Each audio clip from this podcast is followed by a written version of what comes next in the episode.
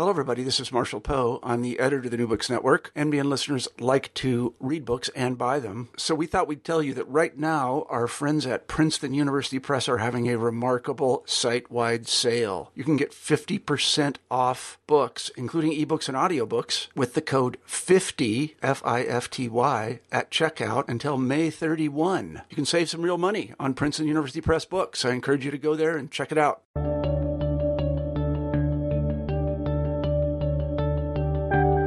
Hello and welcome to New Books in History. Uh, I'm your host, Christina Fryer, and today we're speaking with Anthony Petro, author of the book After the Wrath of God AIDS, Sexuality, and American Religion, published by Oxford University Press in 2015. Anthony, welcome to the show. Thank you for having me. So, uh, I wanted to start by asking you uh, how you became a historian of religion. Yeah, so I started off, I studied religious studies and anthropology at Georgia State University, and I did my master's degree in the social sciences at University of Chicago, uh, where I wound up taking more courses in the divinity school there, which is where religious studies is housed.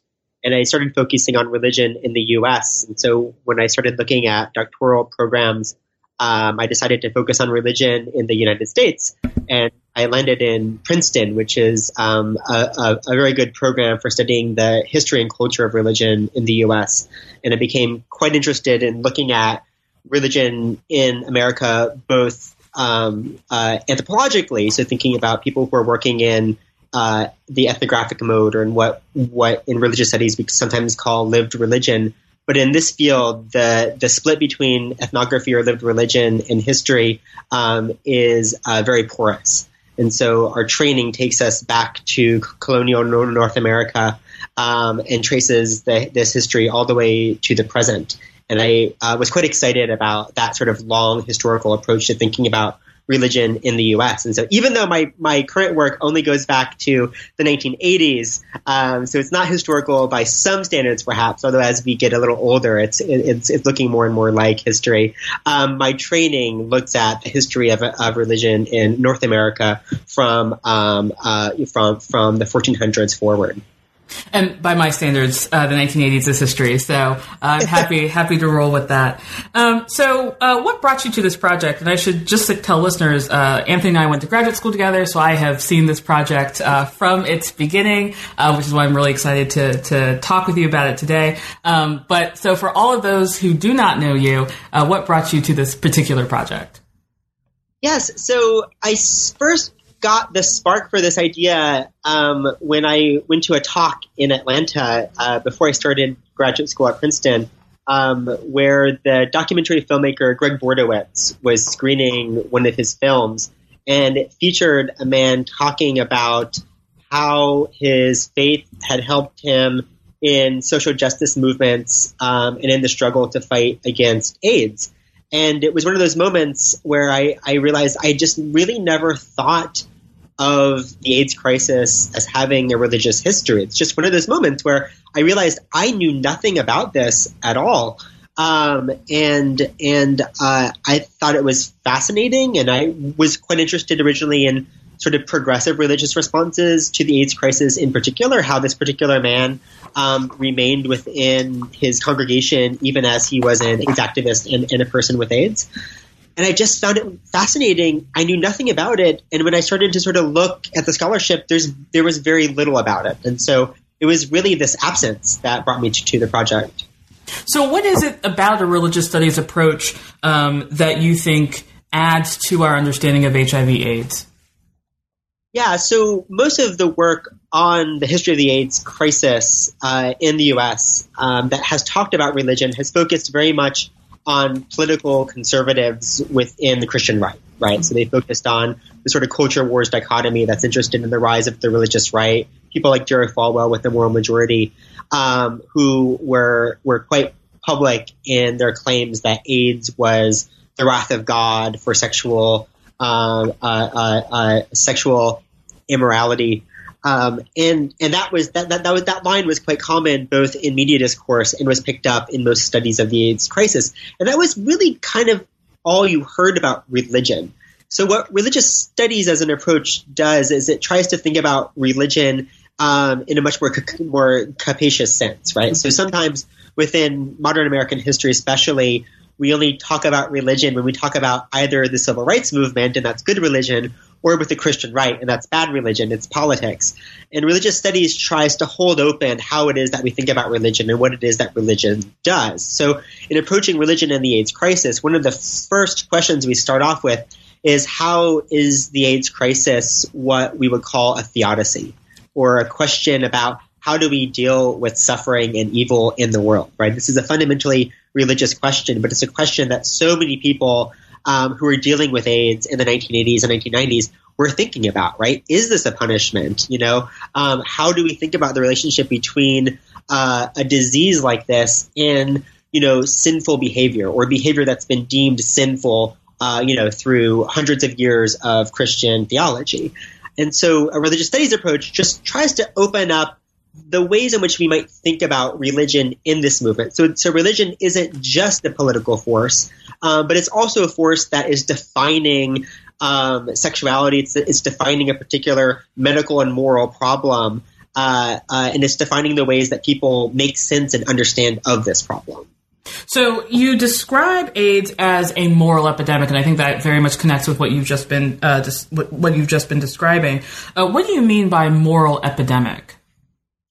Yeah, so there's really, really great scholarship on the AIDS crisis that has done a lot of work to think about it not only as a biomedical epidemic, um, but also as a political one, right? So that from the beginning, the AIDS crisis was a political crisis. It was motivated, uh, or at least the sort of early research around AIDS, or particularly the resistance to doing research or funding AIDS research, had a lot to do with politics. And even if you look at the early namings of what eventually becomes AIDS. It's it's originally named GRID uh, for gay-related immune deficiency. So it was, it was from the very beginning connected initially to gay men. And indeed, the politics of AIDS uh, is important when we think about the history of the AIDS crisis because, um, in many ways, you know, first of all, AIDS, uh, uh, the, the disease HIV that causes AIDS, um, has been in the U.S for quite a long time, certainly before it was first pinpointed by the CDC in 1981. But it was mostly among IV drug users who were mostly homeless or had little access uh, to uh, medicine or to the organized political channels that gay men had, had had access to. So in some ways, it was the very privilege of gay men's access to healthcare and to organizations that uh, that allowed scientists to sort of see this as something um, that they could put together as a kind of crisis. Um, so it emerges politically.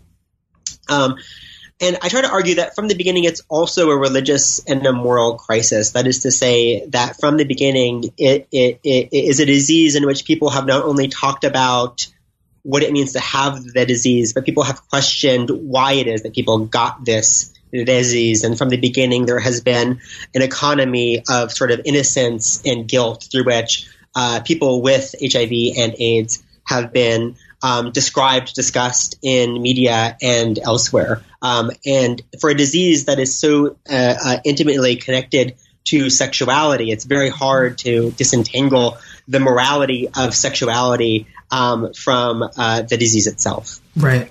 So, um, would you say that religious ideas were particularly influential in in crafting a, a HIV/AIDS as a moral epidemic? Certainly, it was, and you see this both in the sense of of early, mostly conservative religious groups talking about it as punishment for sinful behavior, right? So, thinking about longer histories of the way that Christians have thought about the category of sodomy. Um, uh, uh, uh, but even earlier than that, in, in, some of the earliest medical discourse about the AIDS crisis, um, we see a number of ways in which people were trying to make sense of it. Um, sometimes that had to do with ideas of the Christian category of sinfulness or blame. Um, and we have to remember in the early 1980s, you know, to talk about gay men or to talk about homosexuality was still very rare. I mean, it wasn't something the New York Times um, rarely discussed gay men. They and, and and for much of their early coverage of the AIDS crisis, they would never use the term gay. They used this sort of more clinical language of of homosexuals, mm-hmm. right? and, and, and a lot of them avoided even talking about this disease because um, uh, uh, uh, issues of gay and lesbian life just weren't talked about in mainstream media like like this. And a lot of medical doctors just didn't want to touch it for for for this very reason. Um, but some of the earliest accounts uh, or the earliest theories also connected it to voodoo in in Haiti. So these sort of you know uh, religious practices that were considered aberrational. Um, so from its earliest beginnings, um, and then its connections also, of course, to Africa, it was sort of connected to aberrational or uh, uh, what people viewed as sort of um, aberrations in religious practices, um, and then the language of sodomy that really does come to saturate the way that people talk about AIDS in the 1980s in, in the U.S., whether they're Christian or not. Okay, so. Um, for, I mean, I, I suspect many uh, listeners will uh, have a general sense of AIDS in the 1980s, but um, to, to refresh our memory, can you give us a rough chronology of uh, the the HIV/AIDS crisis in what you call the long 1980s? Sure. So the CDC first find these cases of gay men with um, a rare form of pneumonia and a rare cancer in the summer of 1981. And they start to put this together and to theorize that there's a common cause um, behind these conditions. and by the end of 1982, they dubbed this AIDS.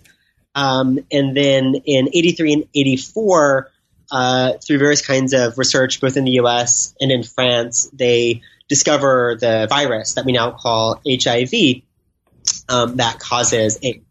Uh, so, so this is all emerging, you know, roughly between 1981 um, and and and about 1984. It's, it's emerging in the public sphere through media conversations um, in sort of um, in sort of uh, uh, uh, in, in in in a few fits uh, where it comes up precisely, uh, or to be more precise, um, in '83 there's a sort of scare with blood banks. Um, fear about blood transfusions and coverage sort of spikes there in the mid 1980s. Um, uh, Rock Hudson, uh, sorry, comes out and and reveals that he has AIDS. That sort of sparks media coverage again in mm-hmm. the 1980s. But it's important to remember when we think about this that it's not really until the mid to late 1980s that you really see a robust national discussion of the AIDS crisis. So even though you know scientists are first talking about it in the early 1980s, it doesn't really find um, a lot of national attention until 1985 and forward. Okay. So how did uh, particularly Protestant religious uh, leaders confront AIDS initially. And I, will note here uh, that the first two chapters uh, pretty heavily focus on what you refer to as mainline uh, Protestants. Uh, can you define that term for us and then talk about how um, they confronted AIDS? Sure. So when we talk about mainline Protestants, we mean um, Protestants within the mainline denominations, the United Methodist Church, Episcopalians, the Presbyterian Church USA, um, mainline Baptists, and others who we usually distinguish from evangelical Christians. And this isn't a hard distinction, um, and it has to do uh, in, in, the way that we talk about it in the 1980s and 1990s, both often with the way that people approach the status of the Bible, whether they think of the Bible as inerrant and as normative in their life, whether they have um, an idea that having a born again experience is particularly important to their religious identity. That's something that people on the more evangelical side would identify with. People on the mainline side would, would probably be more likely to say that the Bible is an important ethical and historical document, but needs to be interpreted in its contemporary contexts. Um, but this isn't a this isn't a hard right. division, and certainly within mainline denominations like the like the United Methodist Church, there is a split between people who are more on the sort of what we might call the liberal or modernist side, and people who are more on the evangelical side.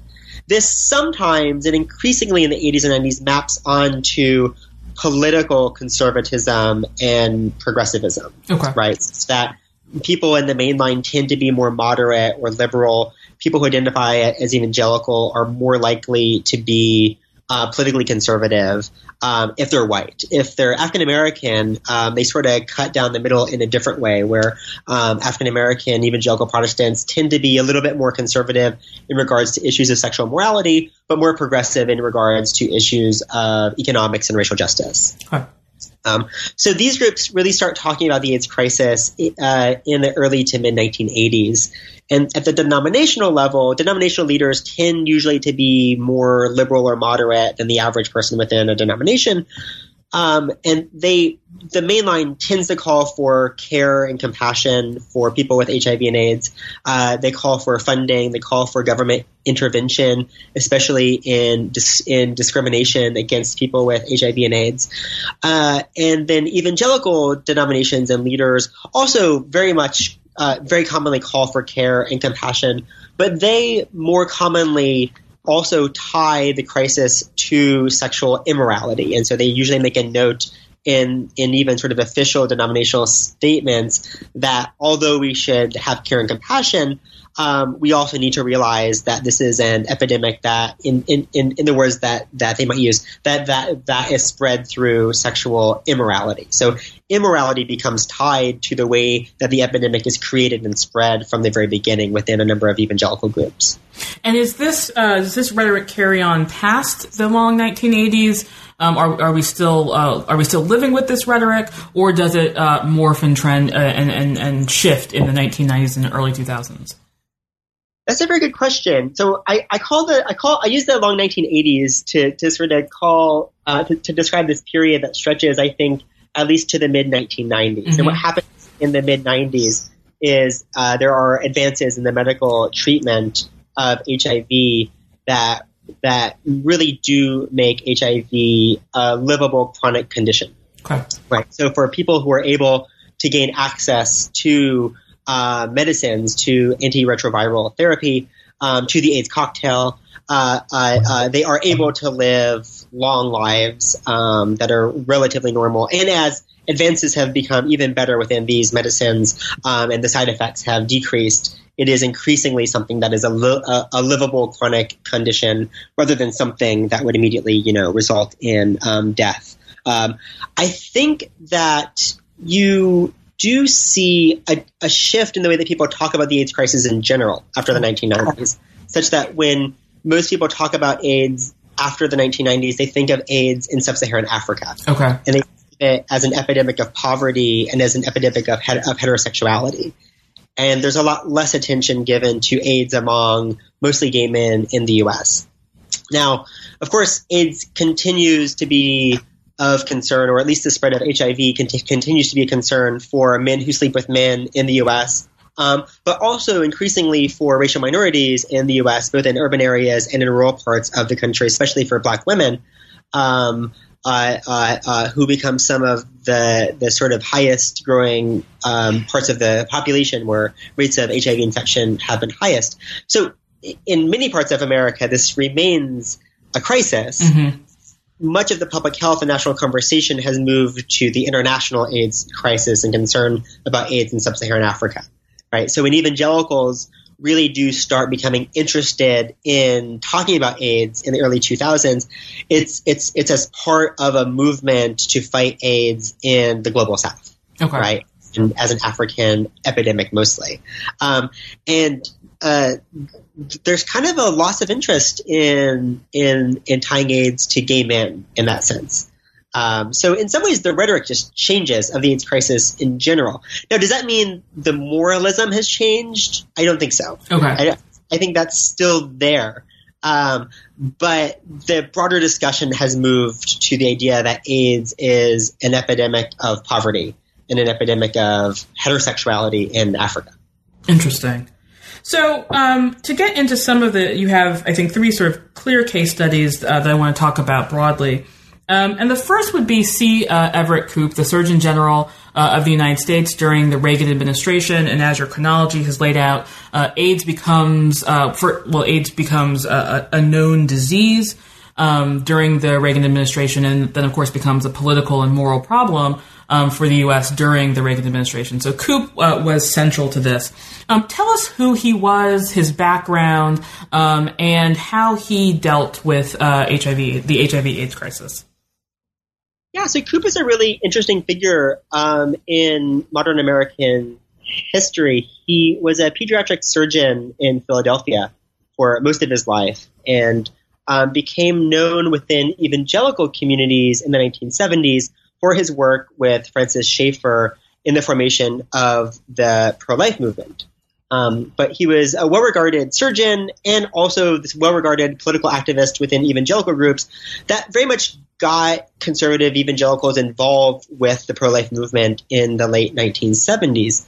He was appointed by Reagan um, in large measure for his pro life stance. I mean, he was a sort of uh, a gift to the evangelical conservative supporters who helped Reagan get into office um, in that election. And when he was uh, appointed, there, there was already a controversy around Koop because he didn't come out of a public health background. Okay. And so there was worry that he that he wasn't really fit for this position. Um, uh, but he had a lot of support from his conservative base and from evangelicals in particular. Um, so he becomes Surgeon General and he actually winds up being very good at this job. Some of his early work focused on um, tobacco, and he was, uh, you know, a very huge supponent. Uh, uh, uh sorry, a, a, very huge supporter of having warnings about tobacco use and the cancer risks involved. Um, he had no qualms about taking on big tobacco, um, and he also became a notable defender of the rights of children with disabilities um, uh, which in, in, many ways is an extension of his pro life work right. as well. He becomes involved in AIDS work in the mid 1980s. So, at, at, least the way that he describes it is he was more or less shut off from talking about AIDS for the first four or five years of the crisis, where there were other people within the Reagan administration who were tasked with, with talking about the AIDS crisis. Um, when and he, those people were particularly conservative, correct?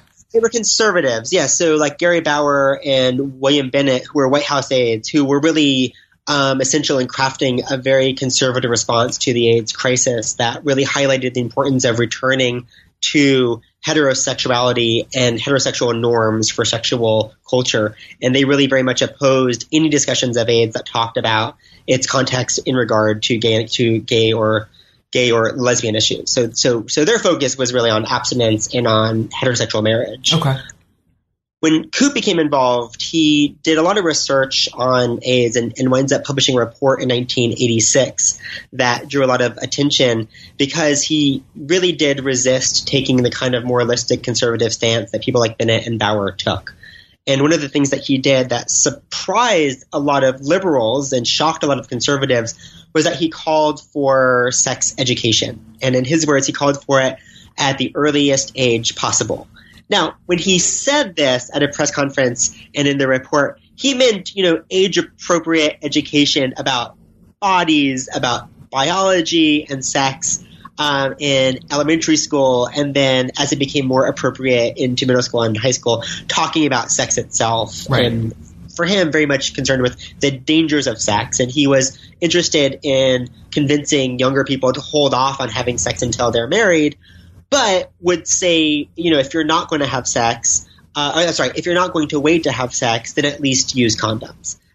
This was picked up by conservatives um, who sort of went went wild with it. So Phyllis Schlafly, for instance, you know, uh, famously re- remarked that that Kupish was was calling for us to teach sodomy to third graders, thing, things like this. You know, mm-hmm. really inflammatory rhetoric that took out of context much of what Koop said.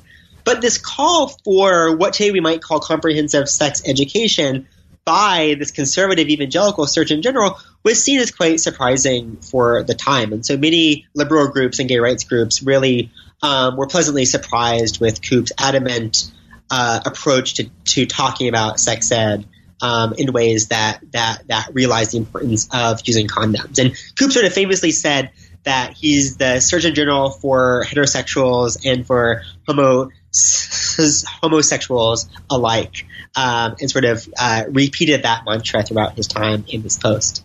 And he also um, sent out a, a, mailer. Can you can you tell us about the mailer? Since um, this was, as you put it, one of the first times that there's sort of a national information campaign around sex.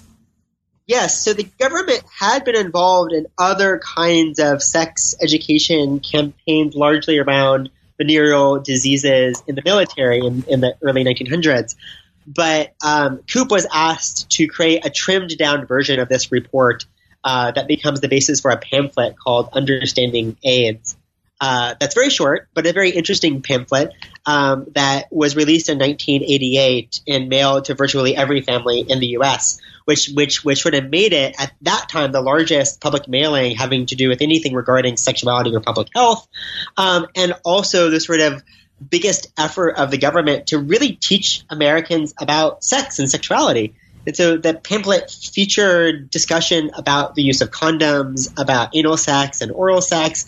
I mean, things that, you know, many conservatives were saying, you know, this is this is wild for the to have the government send a pamphlet to people's houses talking about oral and anal sex and the use of condoms. They thought this was simply scandalous. And so in the book, I even include a few political cartoons that were sort of making fun of some of the of, of this response. So one of them has an older couple um, who are represented in sort of like overalls, sort of very country, and they go.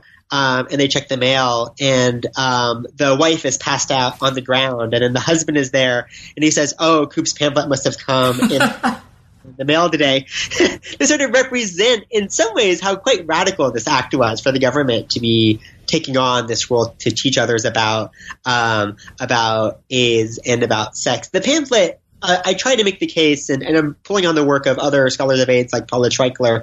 The pamphlet isn't in any ways, you know, what we would call sex positive, right? It's mm-hmm. not. So it's not an extension of gay um, activism that's really teaching people about you know the ins and outs of oral or anal sex. And in many ways, if you look at the images on the pamphlet of the people who might be affected by AIDS, there's no one who visibly looks like they might be gay or queer. There is a guy in a construction hat that some say you know maybe is um, in a stretch a reference to the um, the the village the village of people or something like that. Uh, but I don't think that was the intent. But it was the idea that anyone can get AIDS. Right? Okay, that's the problem for all Americans.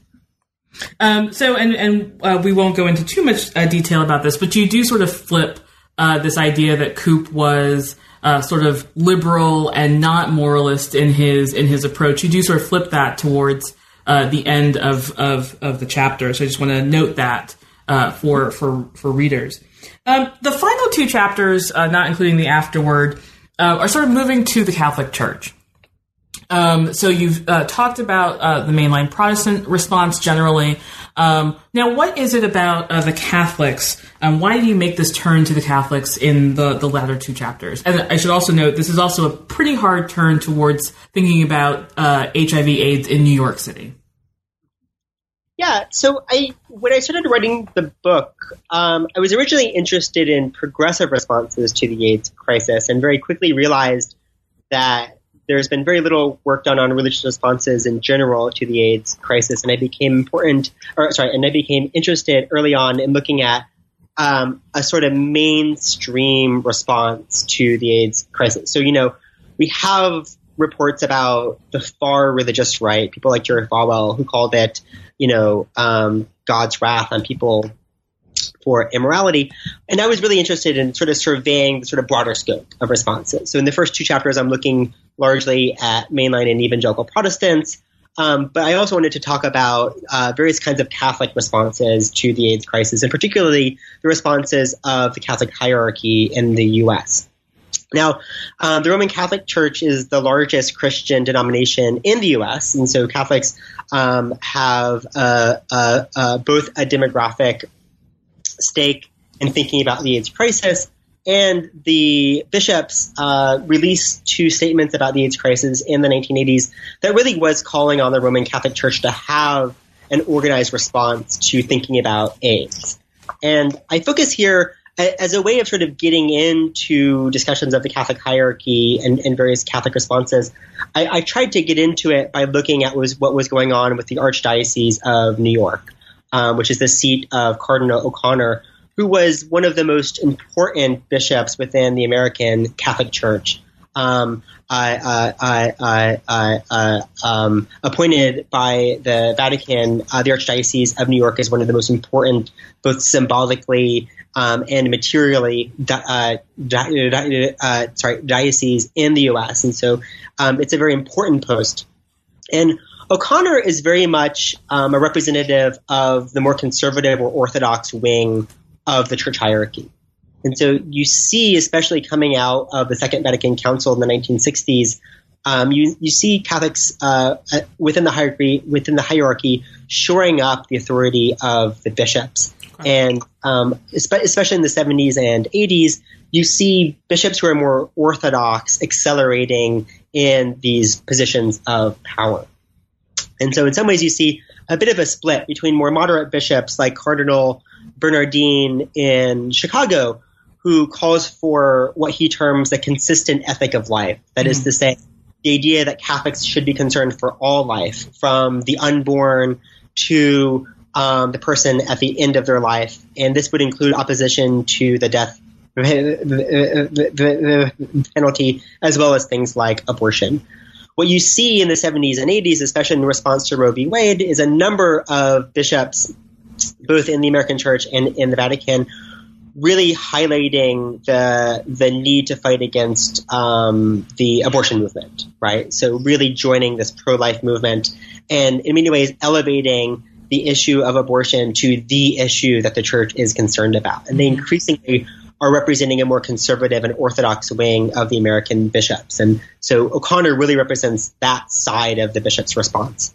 And we see this play out in the way that the bishops respond to the AIDS crisis. They initially respond with a statement called The Many Faces of AIDS, released in 1987, um, that was written by a group, but a group that included Bernardin, that called for care and compassion, that called for thinking about the crisis within the context of Catholic theologies of sexuality, which, which certainly think of homosexuality as being sinful, and certainly call for um, uh, call for, for people with HIV to abstain from having sex. But it does mention that in cases where people are clearly not going to abstain and are going to continue to have sex, then some education about the use of condoms might be allowable in these cases as a sort of lesser of two evils. Okay. Right? So it was seen at the time as a kind of moderate response that the bishops were making, right? That, you know, all things equal, there might be a need for education, but we should really think about this in the context of the church's teachings on sex this sparked a huge outcry from the conservative wing of the church. Right. And by 1989, they release a new statement called Called to Compassion that represents really a much more absolutist turn towards respecting the Catholic Orthodox position on this, which says that, you know, contraception is always wrong um, homosexual sex is always wrong. You can never teach about the use of condoms. This has no place within Catholic churches.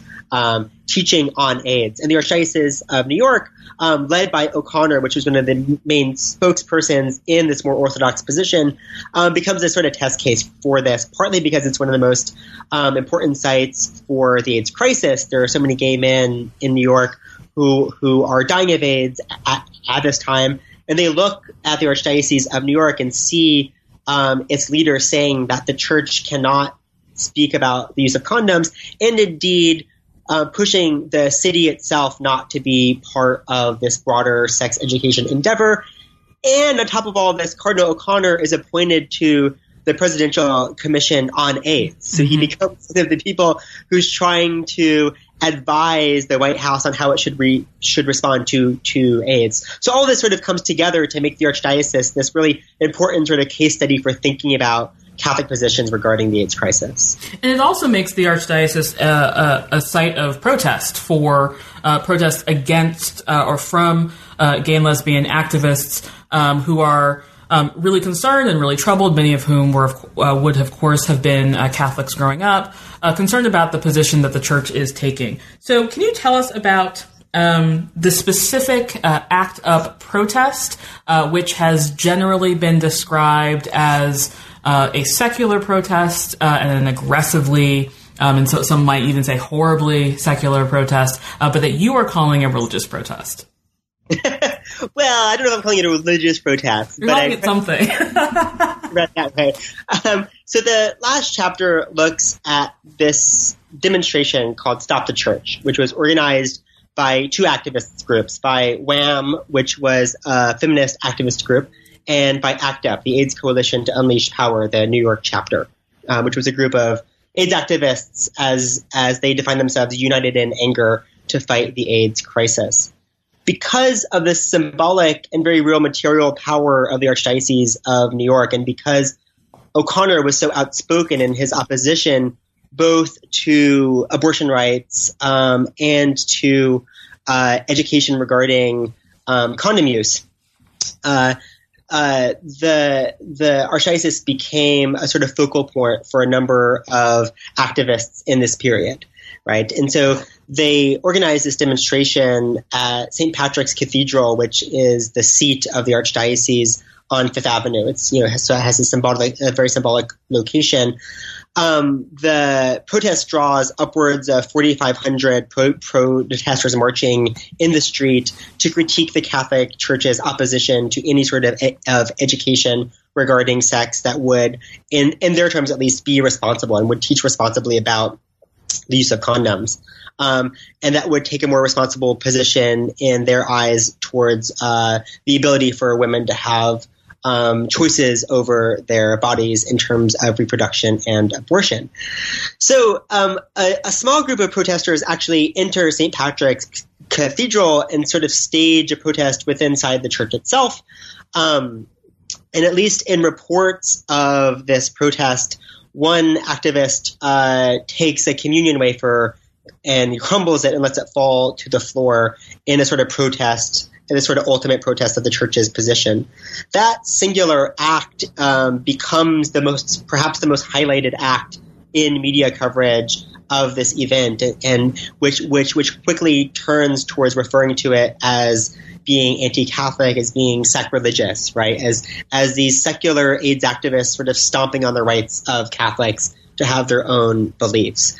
I try to open up the various ways of interpreting this protest in that chapter um, by by looking uh, at, at both the concerns that a number of these AIDS activists had in protesting the church's positions. They were very worried, in fact, that they would be seen as trampling on the rights of individual Catholics. But they also thought that the Catholic Church itself was very involved in um, politics at the time. So this is coming off of in 19, in, uh, 1985 and 1986. The church, the the, the archdiocese had all, had also been very active in fighting against um, anti discrimination protections for gays and lesbians.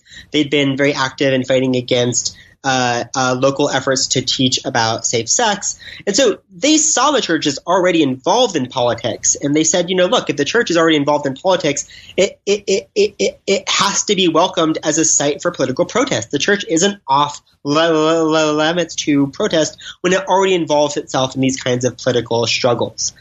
So I try in the course of the chapter to actually see how a number of activists with WHAM and ACT UP are, are, are not only protesting the church hierarchy and Cardinal O'Connor, but are also in the course of those protests trying to reclaim religious symbols for their own side.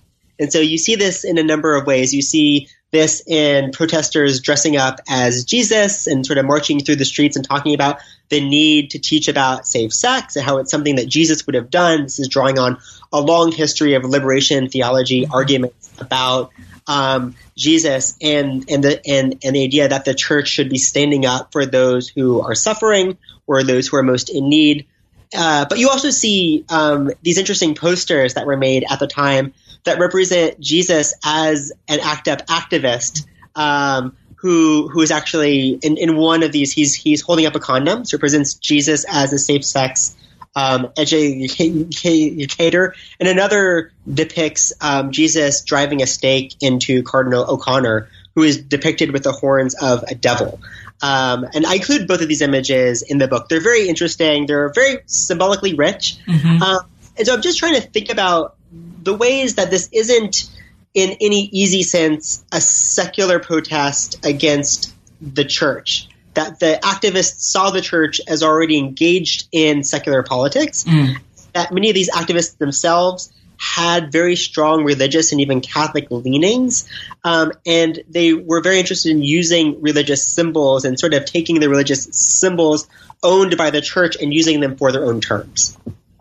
So, um, and I, I, would really recommend that uh, that listeners read that chapter. It's it's uh, really fascinating.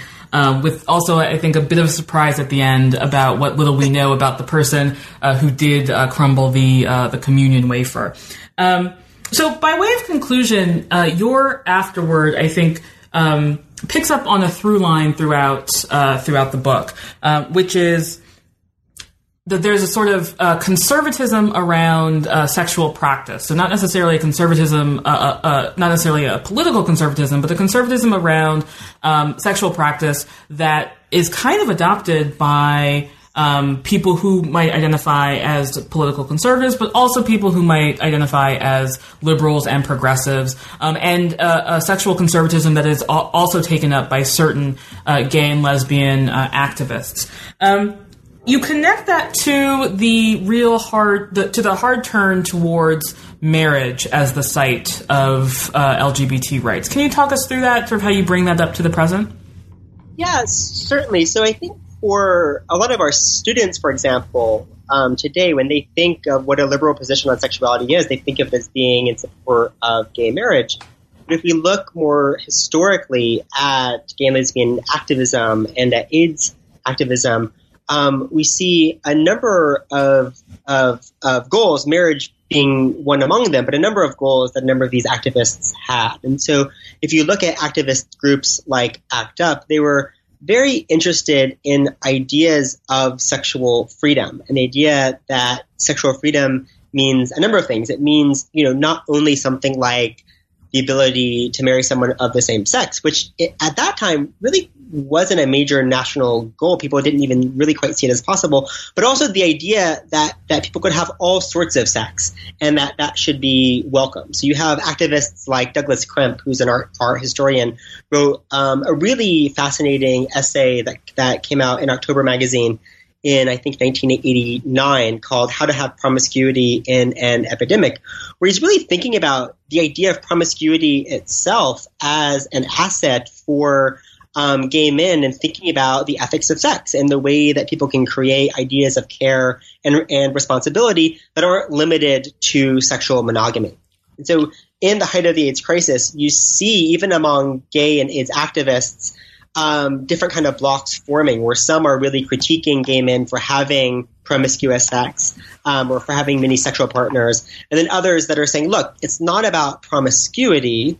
Um, it's about the kinds of sexual practices that transmit HIV, right? So one of the arguments that you see coming out of more what we might call sex positive forms of AIDS work is that it doesn't matter how many partners you have. It matters what kinds of practices you engage in and their likelihood of, trans- of transmitting HIV. So if you're having um, vaginal or anal sex without a condom, there is a higher chance of transmitting the virus than if you're having, you know, oral sex or, you know, or, or, you know, ha- you know, having other kinds of sexual practices like hand jobs or something with many, many sexual partners. So the chances of contracting HIV from even having, you know, one sexual partner if you're having anal or vaginal sex is higher than giving hand jobs to a thousand different men. Right. Right. It's not about the number of partners you have. It's about what kinds of acts you're engaged in and whether you're using condoms or not.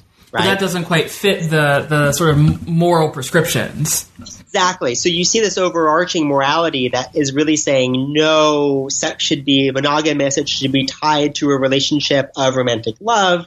Um, and you really do see this emerging, especially in the 1990s. And one of the things you see among um, among a number of of, of, people working within AIDS work and gay and lesbian politics uh, is a narrative of the AIDS crisis as a time of growing up for gay men, right? Where you know they have the moment in the 70s where they're involved in you know all this sort of radical sex and clubs and, and all this stuff. And the 80s is the moment when they grow up they come out of this sort of sexual adolescence and become responsible adults who settle down into monogamous long-term relationships right? So that's one of the narratives that come out of it um, on the more conservative side. And then you have people like douglas crimp and, and the members of, of act up and queer nation who are saying you know look like we need to reject this narrative of growing up and to actually think about you know responsible forms of sexual education and think about sex as something that can be good but that we need to think about um, in a number of more complicated ways that's that's about more than simply settling down into monogamous marriage.